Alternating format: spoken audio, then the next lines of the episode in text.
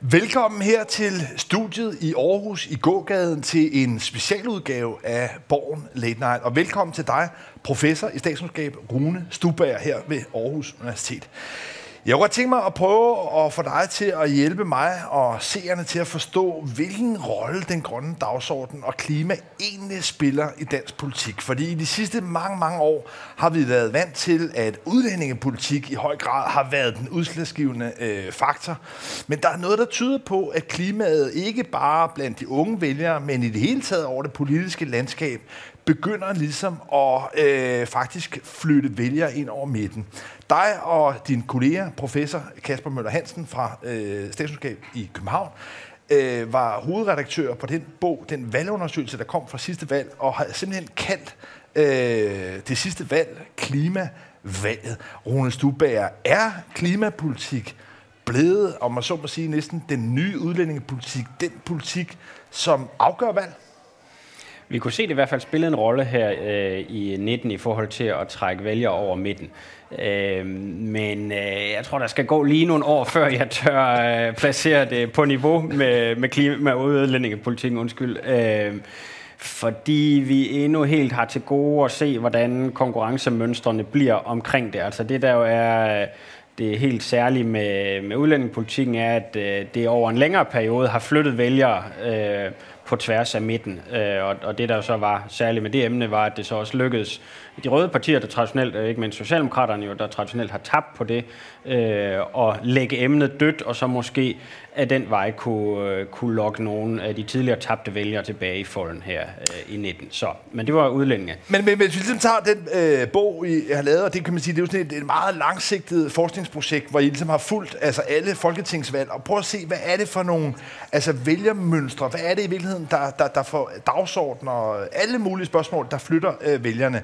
Og bare lige for at opsummere det, så øh, er det helt rimeligt at lige at understrege, at både udlændingepolitikken øh, spillede en stor rolle, men også den her Arne-pension, som Socialdemokratiet lancerede, det var også noget af det, der ligesom trak øh, nogle af de DF-vælgere, som måske i første omgang var blevet øh, overbevist om, at de kunne stemme socialdemokratisk på grund af udlændingepolitikken, men så kom Arne-pensionen.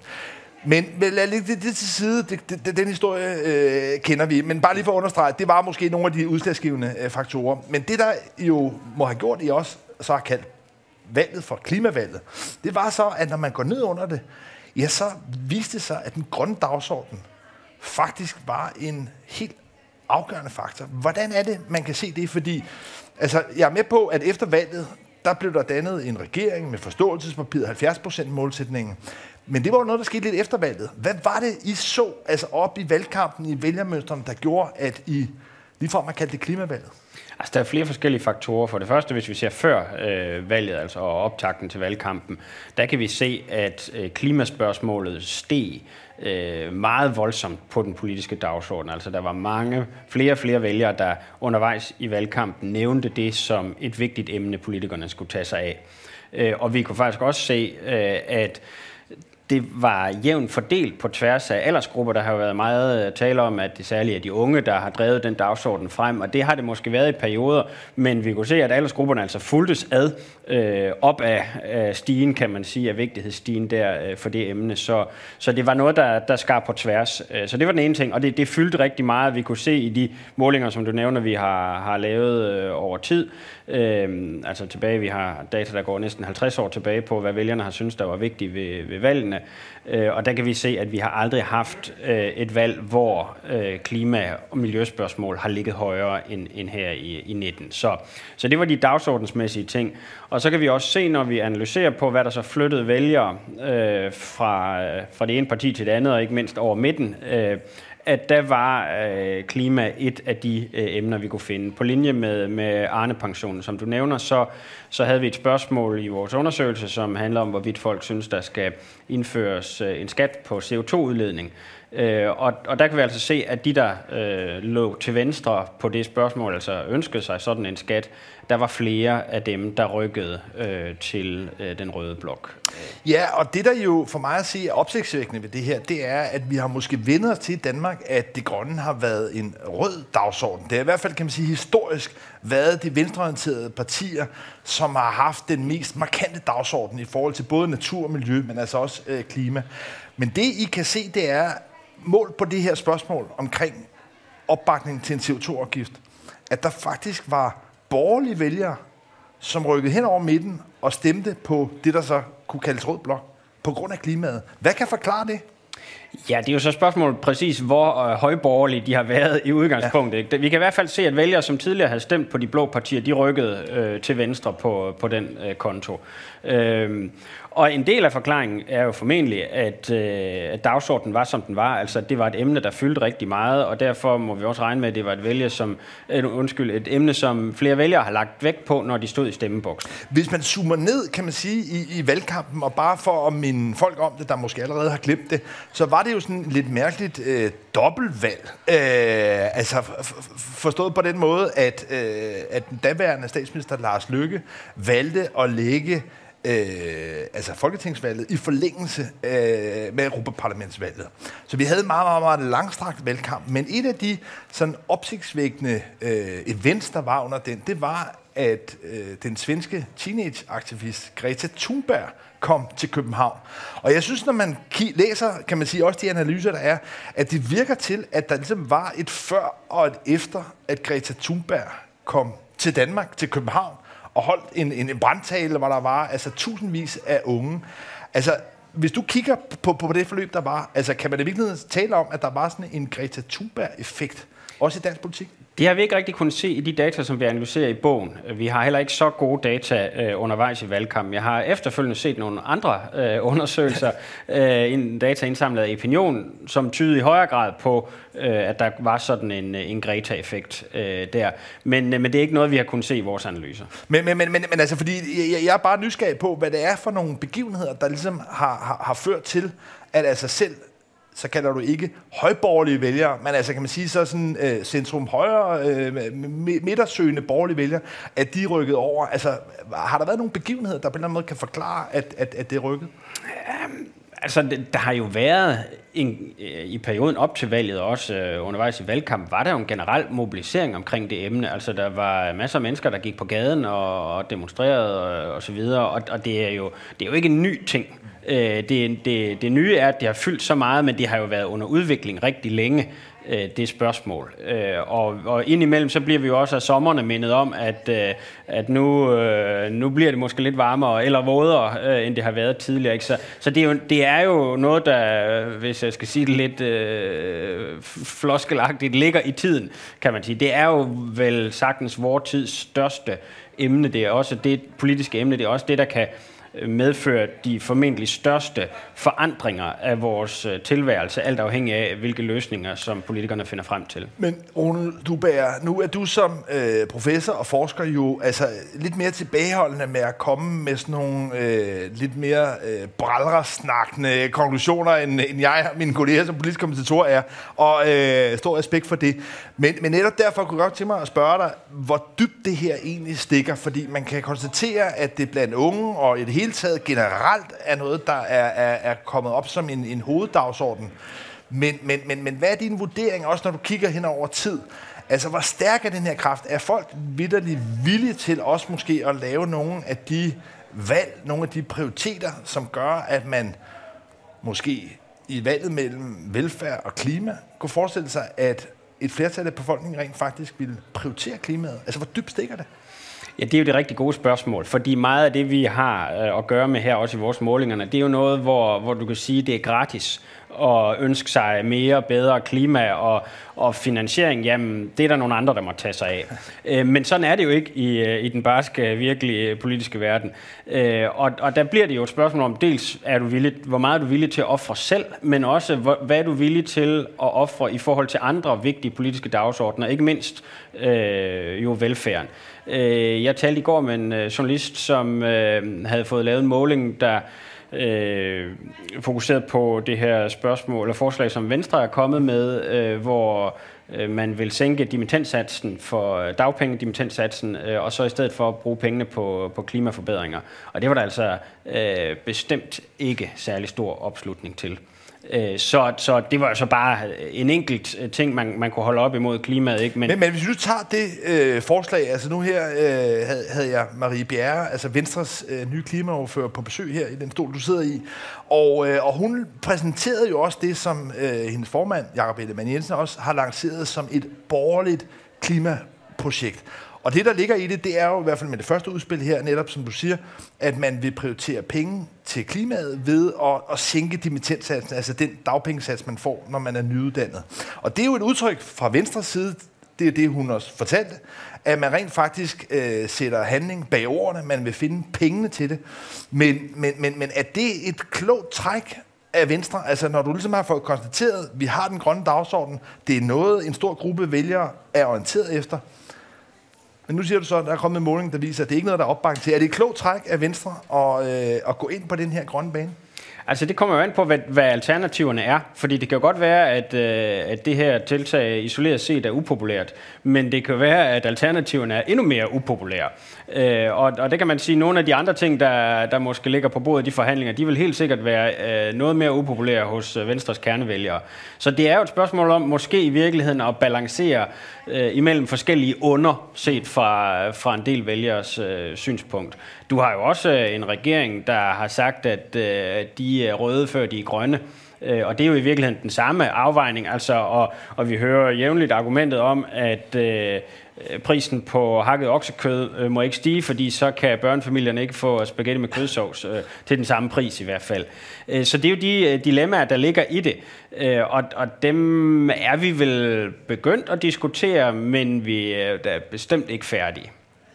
Men, men noget af det, jeg er, er lidt nysgerrig på, det er ligesom, om, om, om den grønne dagsorden rent faktisk, altså for Venstre og måske også konservative, kunne være det brohoved ind over midten, de kunne trække vælgere tilbage til. Fordi nogle gange bliver det beskrevet som sådan lidt en karikatur, når man snakker om rød og blå blok. Men der er jo altså den, kan man sige, sådan parlamentariske virkelighed i det, at når stemmerne er kastet, og mandaterne bliver talt op, jamen, så skal der dannes en regering. Og der er der nogle gange, kan man sige, typisk i Danmark, kan man sige, altså en, en venstre eller en borgerlig statsministerkandidat og en socialdemokratisk. Og der er det jo ret afgørende, om man ligesom får løftet nogle vælgere fra den ene side til den anden side. Og kan du se, at den grønne dagsorden kan være det brohoved for Venstre? Det synes jeg faktisk er svært at se øh, for indeværende, fordi vi jo stadigvæk også har målinger, når, hvor vi spørger øh, vælgerne, hvem er bedst til at håndtere øh, forskellige emner. Er det en øh, socialdemokratisk ledet regering eller en borgerlig øh, regering? Og, og når det kommer til miljø og klima, så vinder øh, den røde side altså øh, meget markant. Så jeg tror, det bedste Venstre kan håbe på, det er at måske udligne en, en smule af det efterslæb. Men altså, det kan jo også, det, vil, det, det skal man jo ikke, øh, hvad hedder det, gøre grin af i den forstand, at, øh, at det er jo også vigtigt, at de forsøger at lukke det hul. Men, jeg tror ikke på, at de kommer til at vinde øh, dagsordenen som sådan, men de kan måske godt så forsikre øh, en række tvivlende øh, vælgere om, at øh, jamen, det er altså også et spørgsmål, øh, de har øh, fokus på. Men, men prøv lige at, at, at forklare den her mekanisme med, at der ligesom er nogle dagsordner og nogle issues, issues, som man kalder det i, i, forskningen, som folk orienterer sig efter. Det er noget, der kan skifte, at der er netop i nogle epoker, hvor det har været udlændinge, jeg er næsten for ung til at kunne huske, da det ligesom var betalingsbalance og så videre. Men der har ligesom været, kan man sige, nogle dagsordner, mm. som på en eller anden måde har været det definerende. Og, og inden for dem, ja, der er der så altså nogle af partierne, nogle af blokkene, der vurderes til at være mere kompetente. Så bare lige for at forstå det i forhold til klimaet. Det du siger, det er, at hvis man for eksempel på venstre side nu er med til at tale klimaet op, så kan der altså godt være den effekt, at vælgerne siger, ja, nu er klima det vigtigste, og så orienterer de sig i virkeligheden efter, hvad det er for nogle partier, de vurderer så er mest kompetente til at løse den. Ja, ja, så, så for Venstre kan det være, at de taler emnet op, og så ryger stemmerne i endnu større grad et andet sted hen. Øh, ja, det er jo selvfølgelig en risiko, men jeg tror, at kalkylen øh, fra Venstre, den er jeg enig i, hvis det er det, de, det er, at, øh, at emnet går ikke væk. Altså, fordi man, man kan jo godt prøve at gemme sig og sige, nej, det taler vi ikke om, og det, nej, det vil vi ikke øh, være med til det virker bare ikke på det her emne, fordi men kan man så, så meget. Men kan man så forstå det, altså kan man sige, som det man kan kalde sådan en neutralisering. Nogen vil med sådan et krigsudtryk snakke om en frontforkortning. Men altså lidt som en spejling af, at Socialdemokratiet lykkes med måske at neutralisere udlændingepolitikken ved, hvad nogen vil sige, og i virkeligheden kopiere, hvad Venstre og Dansk Folkeparti mente. De vil selv nok hævde, at de har fundet deres helt anden vej. Men man kan sige, jo, ja. for de fleste vælgere vil det ja. i hvert fald være, at Mette Frederiksen og Socialdemokratiet i høj grad har kopieret, hvad der ligesom var mainstream blandt Dansk Folkeparti og Venstre på udlændinge. Men det er i virkeligheden den samme manøvre, som Venstre er i gang med nu. Det er i virkeligheden at tale altså, den grønne dagsorden lidt efter munden, for i virkeligheden måske, at det ikke skal betyde så meget. Altså det er der i hvert fald en øh, udlægning. Øh, de vil jo selvfølgelig, som Socialdemokraterne siger, at de har også set, at der er noget her, som man reelt øh, må, må tage sig til.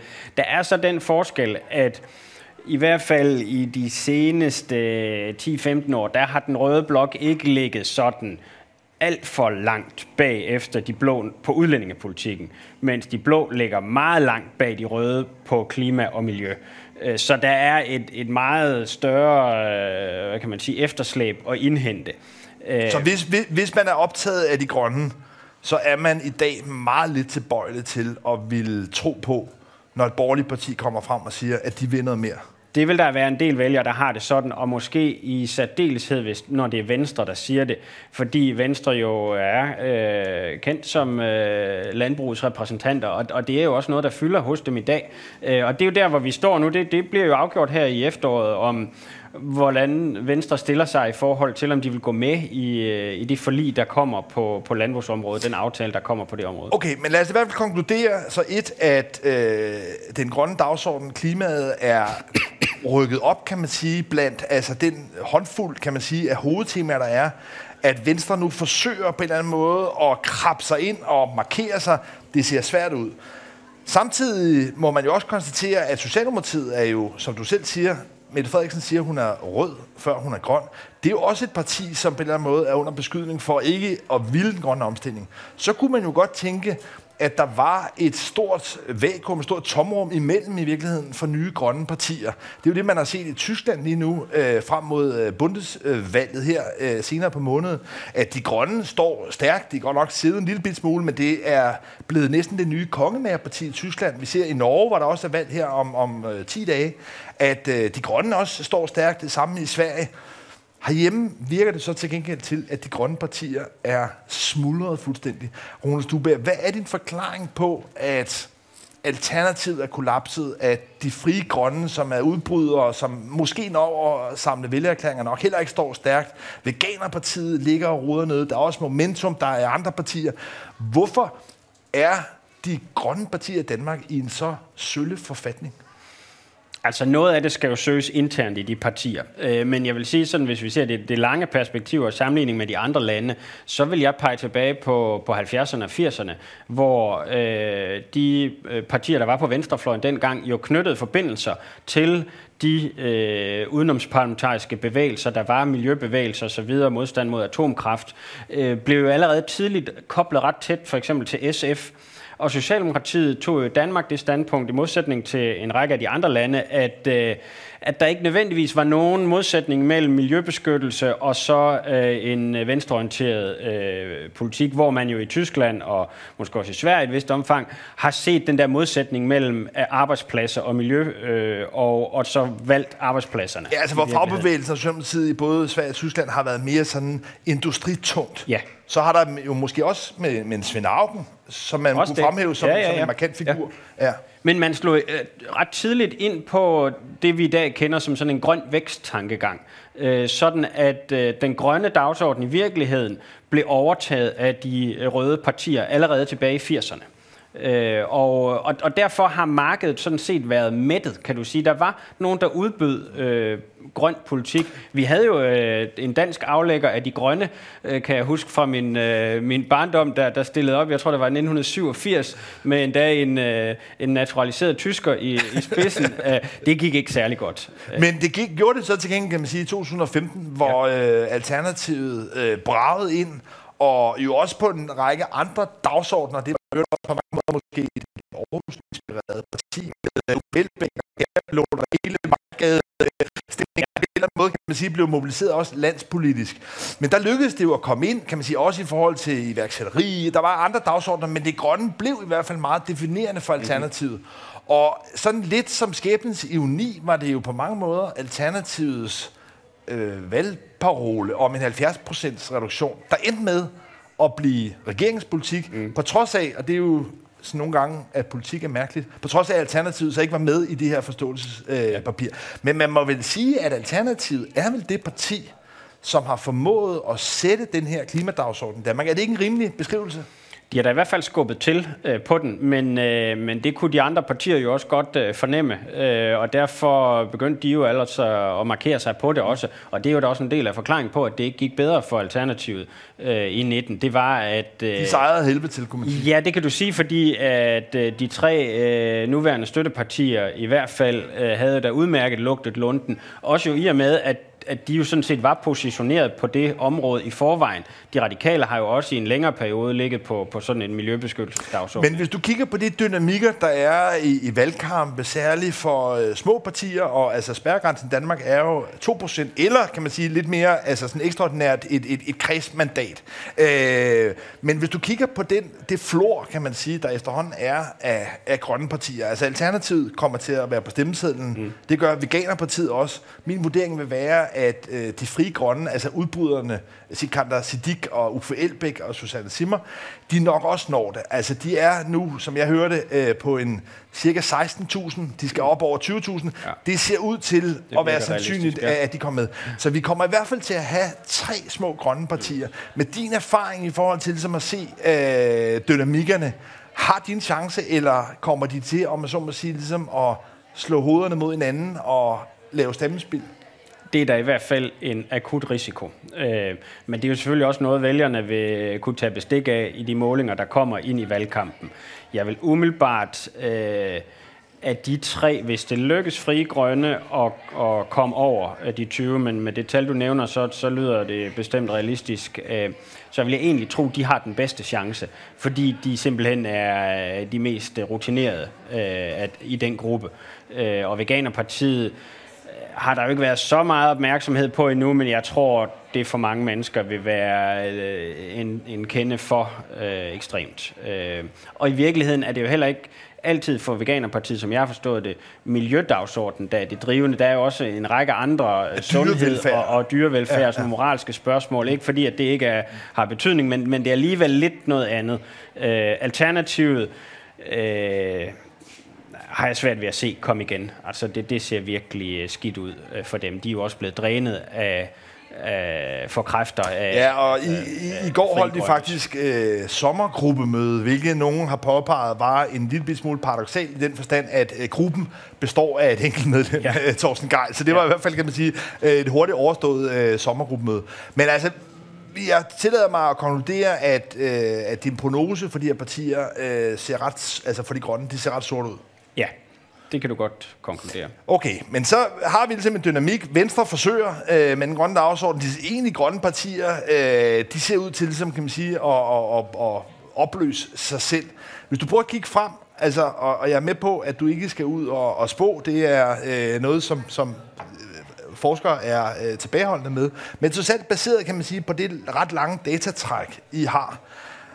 Hvordan ser du så, at, at klimaet kommer til at, øh, at, at, at præge altså den politik de kommende år? Altså er det ligesom et spørgsmål, som når det kommer til stykket, vil kunne overtrumfe nogle af de andre mere lidenskabelige dagsordner, vi kender med udlændingepolitik, med ældrevelfærd. Øh, altså, jeg tror ikke, du skal undervurdere lidenskaben, når det kommer til, til den grønne dagsorden. Altså, det, det er da i hvert fald et emne, der kan, der kan mobilisere øh, kræfter.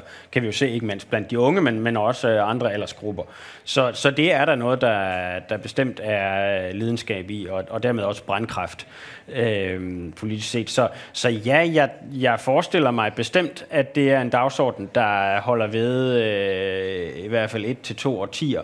Måske lidt i varierende øh, grader. Det er jo nu må vi jo se, hvad de kan enes om. Ikke? Øh, jo, jo mere, så at sige, jo mere, større reduktioner man kan blive enige om, og jo hurtigere indfasningen, jamen jo, jo mindre er der så måske efterfølgende at slås om så længe at det så også virker, fordi vi skal jo også huske øh, den, den bredere kontekst, at, øh, at hvad vi måtte øh, reducere herhjemme, det, det fylder jo beklageligvis ikke så meget i, i det globale. Nu indledte jeg øh, med at udfordre lidt i forhold til at sammenligne det med udlændingepolitikken. Det var du lidt tilbageholdende med, og det, det må man vel også konstatere ret nøgternt i dag, at det har nok ikke den samme øh, ild måske.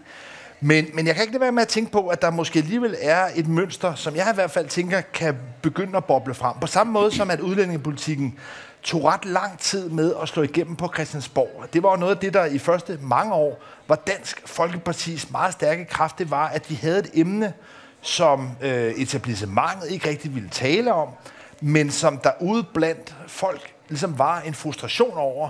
Og den her øh, manglende repræsentation i virkeligheden af en folkelig bekymring, det skabte frustrationer.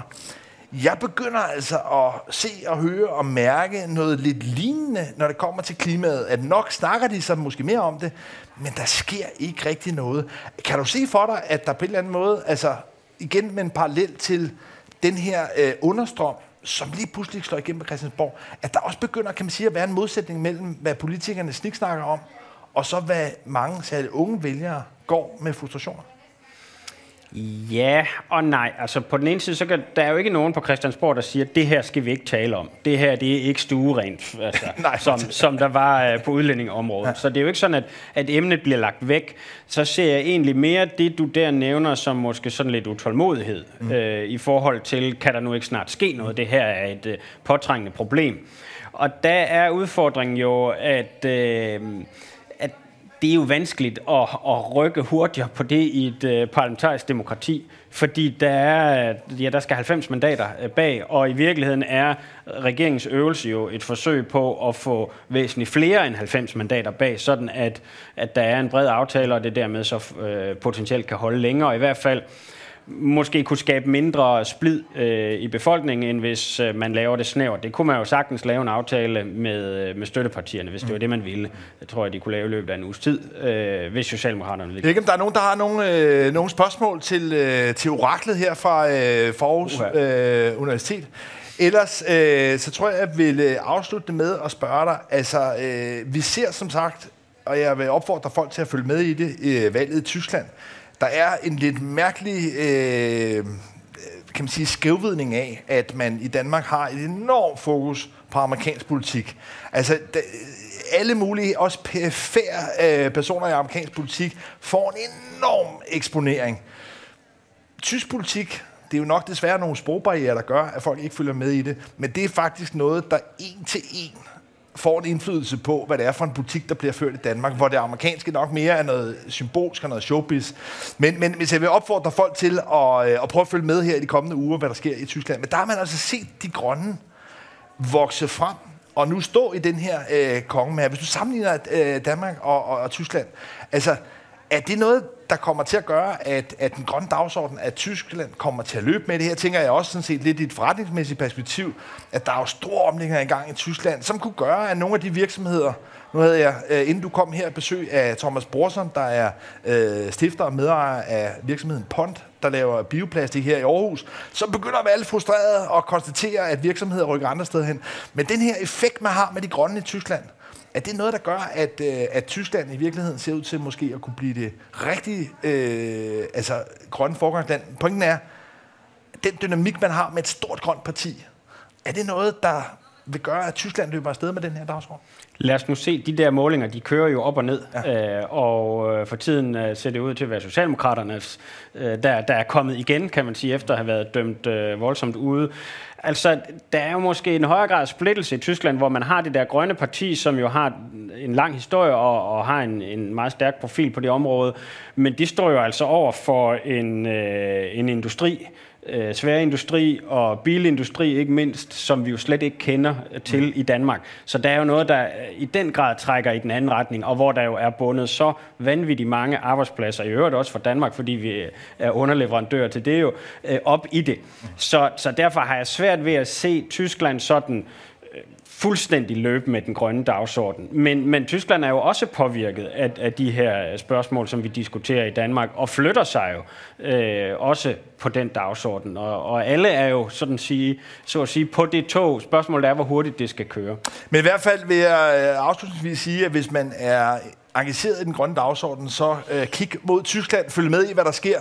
Fordi for mig er der i hvert fald ikke nogen tvivl om, at hvis det skulle ende med at blive en ny altså regeringskonstellation, hvor de grønne spiller en afgørende rolle, så er det virkelig noget af det, der kan komme til at rykke også grøn politik i Danmark mere måske, end hvad nogle af de her små grønne partier tumler med. Ja. Rune Stubager, professor i statskundskab på Aarhus Universitet og medforfatter, hovedforfatter til Klimavalget. Tusind tak, fordi du kom her i Born Late Night Special. Var så lidt.